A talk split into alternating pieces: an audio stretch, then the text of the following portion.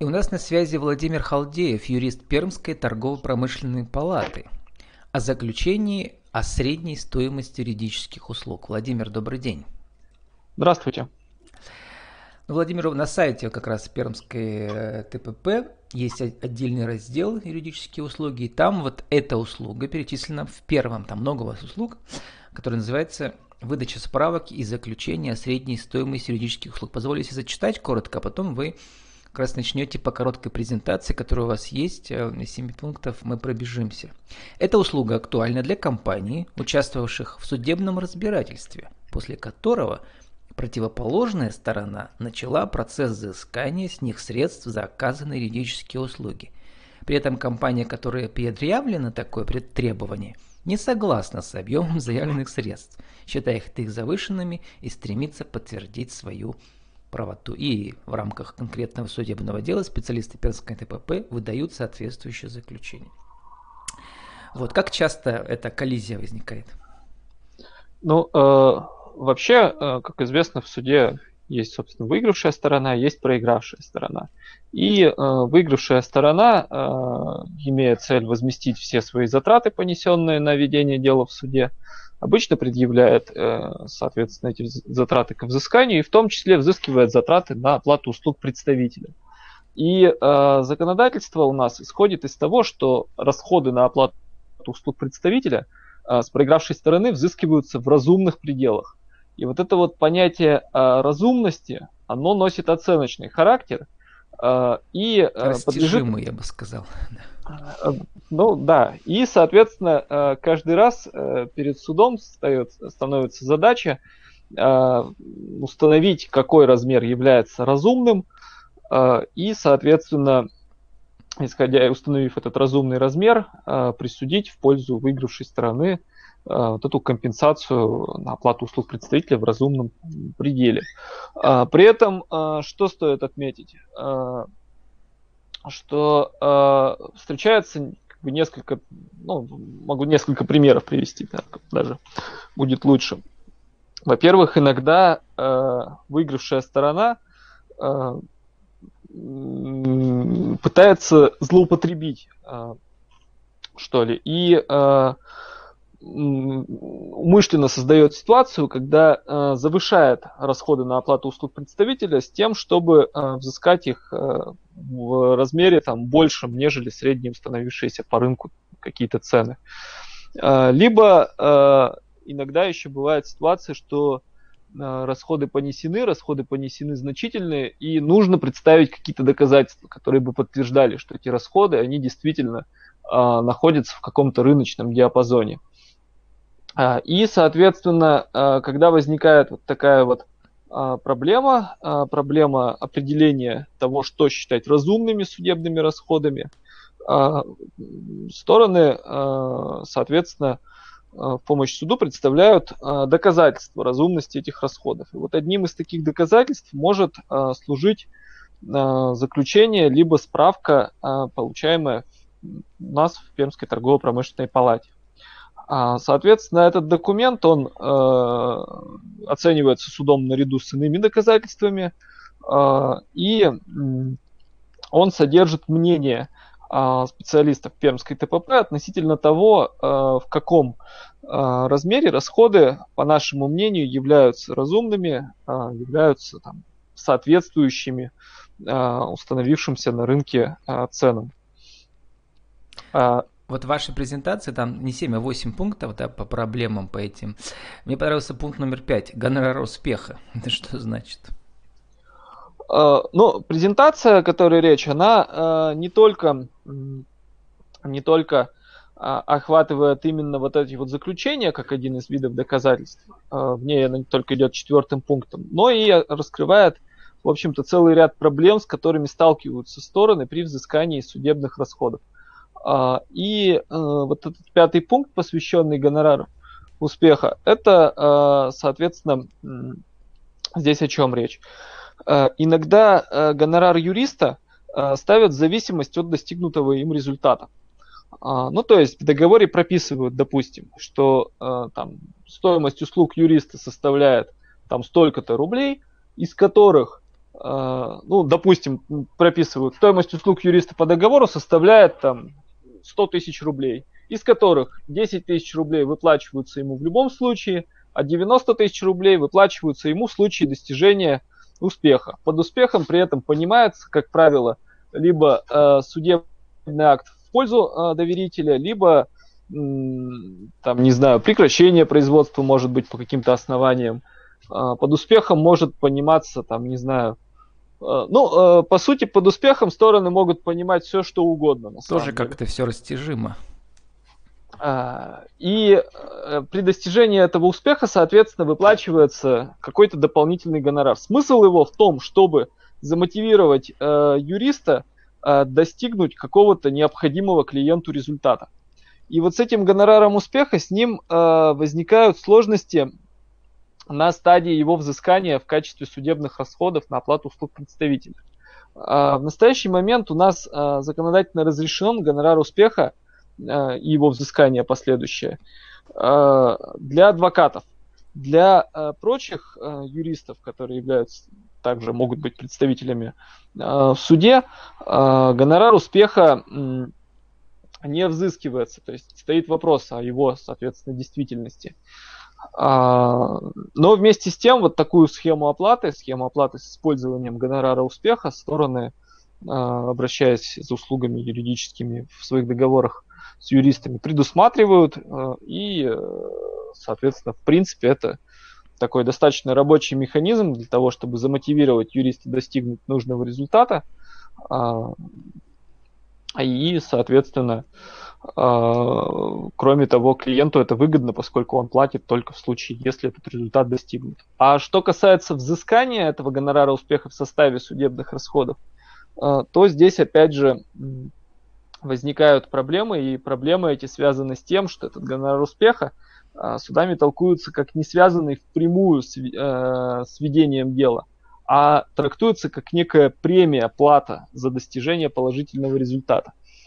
Э, поэтому э, с его взысканием возникают определенные сложности. А, эти сложности, в общем-то, были всегда, и вот в настоящий момент законодателем предпринята попытка а, легализовать, так скажем, этот гонорар успеха, и он легализован в отношении, а, соответственно, адвокатов.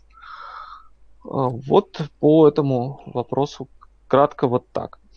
В пункте шестом вы пишете, НДФЛ составит судебных расходов на представителей физических лиц. То есть э, здесь тоже какие-то сложности да, могут быть. Uh, да, uh, раньше, буквально еще два года назад, uh, НДФЛ в составе, практика относительно взыскания НДФЛ в составе судебных расходов была противоречивой. И какие-то суды взыскивали НДФЛ, какие-то отказывали. А он, соответственно, возникает в том случае, если в качестве представителя привлекается просто физическое лицо, и с ним заключается, соответственно, договор, и э, физического лица в связи с заключением этого договора и получением по нему дохода возникает обязанность выплатить НДФЛ. Либо у его заказчика возникает обязанность, как у налогового агента, удержать, э, соответственно, и уплатить налоговый орган этот НДФЛ. И на практике возникали сложности. Вот эти вот расходы на НДФЛ, они, соответственно, все-таки э, несутся, и они должны быть э, компенсированы. И возникали сложности с компенсацией этих расходов. Э, некоторые суды говорили, что НДФЛ входит в состав э, гонорара и, соответственно, должен подлежать компенсации. Некоторые же суды, напротив, говорили, что налоговая обязанность идет отдельно, в состав гонорара юриста расходы на НДФЛ не включаются, и в этой связи компенсации не подлежат. В, примерно два года назад Э, Верховный суд по этому поводу высказался э, и сообщил, что НДФЛ он э, входит в состав гонорара и в этой связи подлежит компенсации, соответственно, если заявляется в составе расходов на оплату услуг представителя. И начиная с текущего момента, соответственно, ну, в настоящий момент практика такая, что НДФЛ взыскивается, и если были понесены расходы Э, связанные с оплатой этого налога при привлечении представителя физического лица, то, соответственно, эти расходы можно э, и нужно компенсировать, и эти расходы заявляются и в последующем взыскиваются.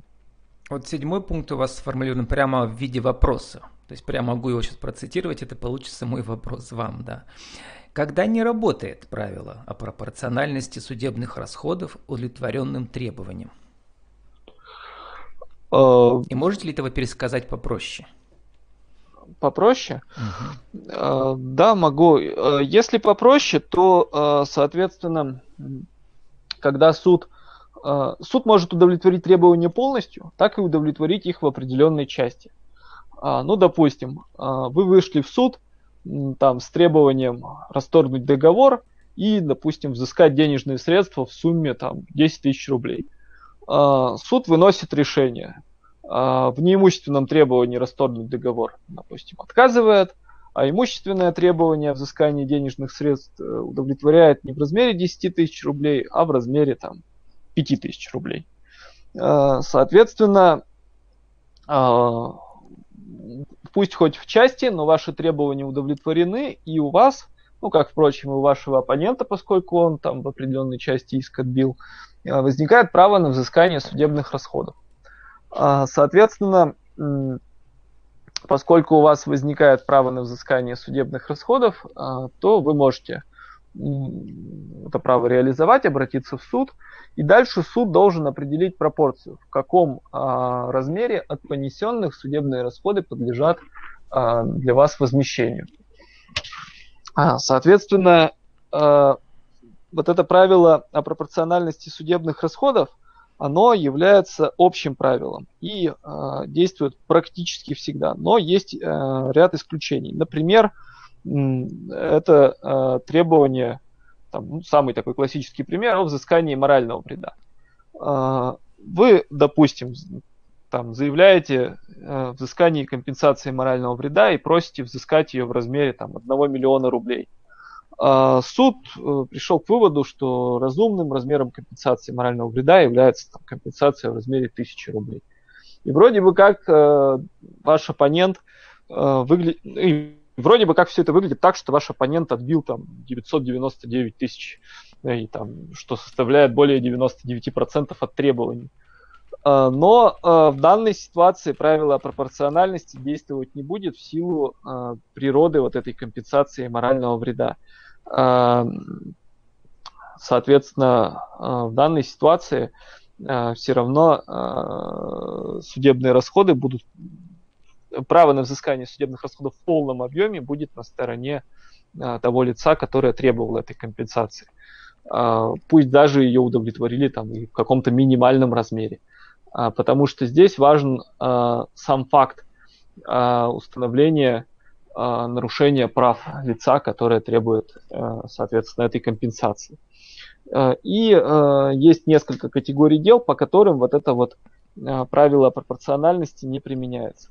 Ну, вот, в частности, это вот э, дела о компенсации морального вреда, дела, связанные э, с неустойкой, э, что еще? Как на ну, Владимир, приходит. если коротко, мы уже должны заканчивать, еще коротко по восьмому пункту, это у вас отдельная тема есть, на которая называется «Судебная защита интеллектуальной собственности». И вот и в восьмом пункте вы тоже пишете, что м, про распределение судебных расходов в делах взыскания компенсации за нарушение прав на объекты интеллектуальной собственности. Там в чем э, как бы особенность сложности, мы на этом закончим сегодня. А, там а, какая как бы в делах о взыскании компенсации какая, как бы не то чтобы сложность, но э, проблема, э, которая э, буквально год назад была в том числе предметом рассмотрения в Верховном суде. Верховный суд высказал по этому поводу свою позицию. Сложность там в следующем заключается. Гражданский кодекс в случае нарушения исключительных прав на объекты интеллектуальной собственности дает а, право требовать компенсацию. Природа этой компенсации, так, э, компенсацию в размере от 10 тысяч до 5 миллионов рублей. Э, конкретный размер этой компенсации устанавливает суд, при этом истец вправе заявить ее в любом размере вот в этом указанном законном диапазоне. И что э, очень часто бывает? Очень часто бывает, что истец, э, желая получить называется, больше, а, заявляет эту компенсацию в достаточно большом размере. Ну, в принципе, зачастую, чего мелочиться, мелочиться все там заявляют 5 миллионов рублей, а там уже насколько суд снизит. А суд уже руководствуясь там конкретными обстоятельствами дела, в том числе там длительностью нарушения, его характером и так далее, а, вправе эту компенсацию э, снизить. И э, снижая эту компенсацию, суд, поскольку это требование э, имущественного характера, пропорционально снижает и судебные расходы. Э, и проблема заключается в том, что э, компенсацию э, человек вправе требовать в любом размере, и э, предугадать заранее на стадии входа, э, насколько, соответственно, э, в каком размере суд удовлетворит эту компенсацию, достаточно проблематично. И проблема заключается в том, что э, распределяя судебные расходы, э, что можно, в общем-то, получить взыскание с себя судебных расходов, при том, что э, дело, ну, по сути своей будет являться э, выигранным. А, и а, буквально в прошлом году Верховный суд высказался, что размер взыскиваемых судебных расходов а, в любом случае не может превышать размер взысканной компенсации за нарушение прав на объекты интеллектуальной собственности. При том, что ранее встречались такие ситуации, когда взыскивается какая-то компенсация в небольшом размере, а в последующем судебные расходы стороны, с которой взыскана эта компенсация, по сути, а, превышают и перекрывают эти а, расходы. Ну, то есть, объясняя а, на пальцах, получается иногда так, что мы заходим в суд за защитой своих прав, а на выходе получаем, что суд признает, что наши права нарушены, но взыскивает с нас же, по сути, денежные средства. Вот.